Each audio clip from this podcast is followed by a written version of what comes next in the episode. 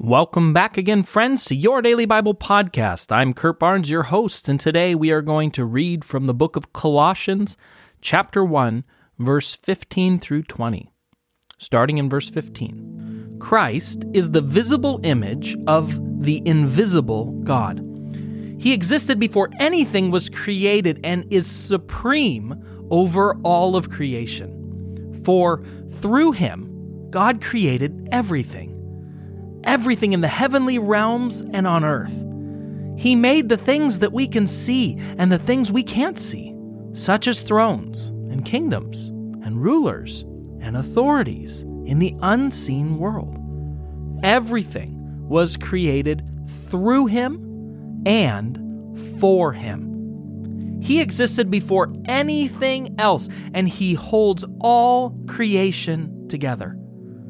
Christ is also the head of the church, which is his body. He is the beginning, supreme over all who rise from the dead. So he is the first in everything. For God, in all of his fullness, was pleased to live in Christ.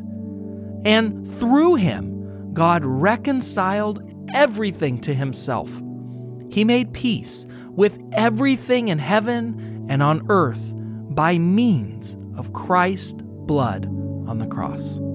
Okay, amen. What a wonderful piece of scripture, and I chose it to read to you today because if, like me, you find yourself in the United States of America this morning, then we are living in a moment of real uncertainty. But here's what I want you to understand we may be uncertain about who our next president is, and we may be uncertain about what is going to come next, and we may be uncertain about the direction of the pandemic, and we may be uncertain about the response for people on either side um, of the uh, political spectrum and how they will respond to our next president. But here is one thing that we are not uncertain of Jesus Christ is on his throne.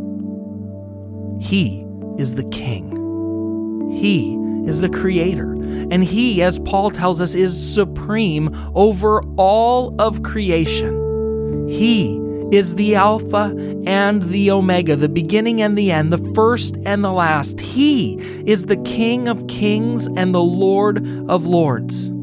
He is the resurrection and the life. He is the only way to the Father. It is Jesus Christ who is King, who is in control, who is sovereign, and who knows what He's doing.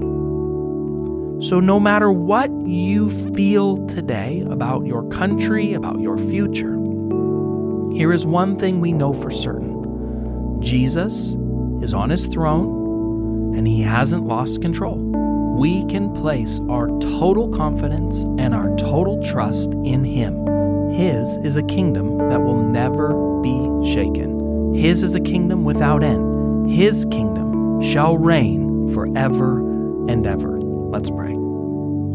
God, I thank you that today we can place, just like any other day, our hope, our faith, and our trust in you. I thank you that you are in control that you hold all things together. In fact, we just read that you hold all creation together.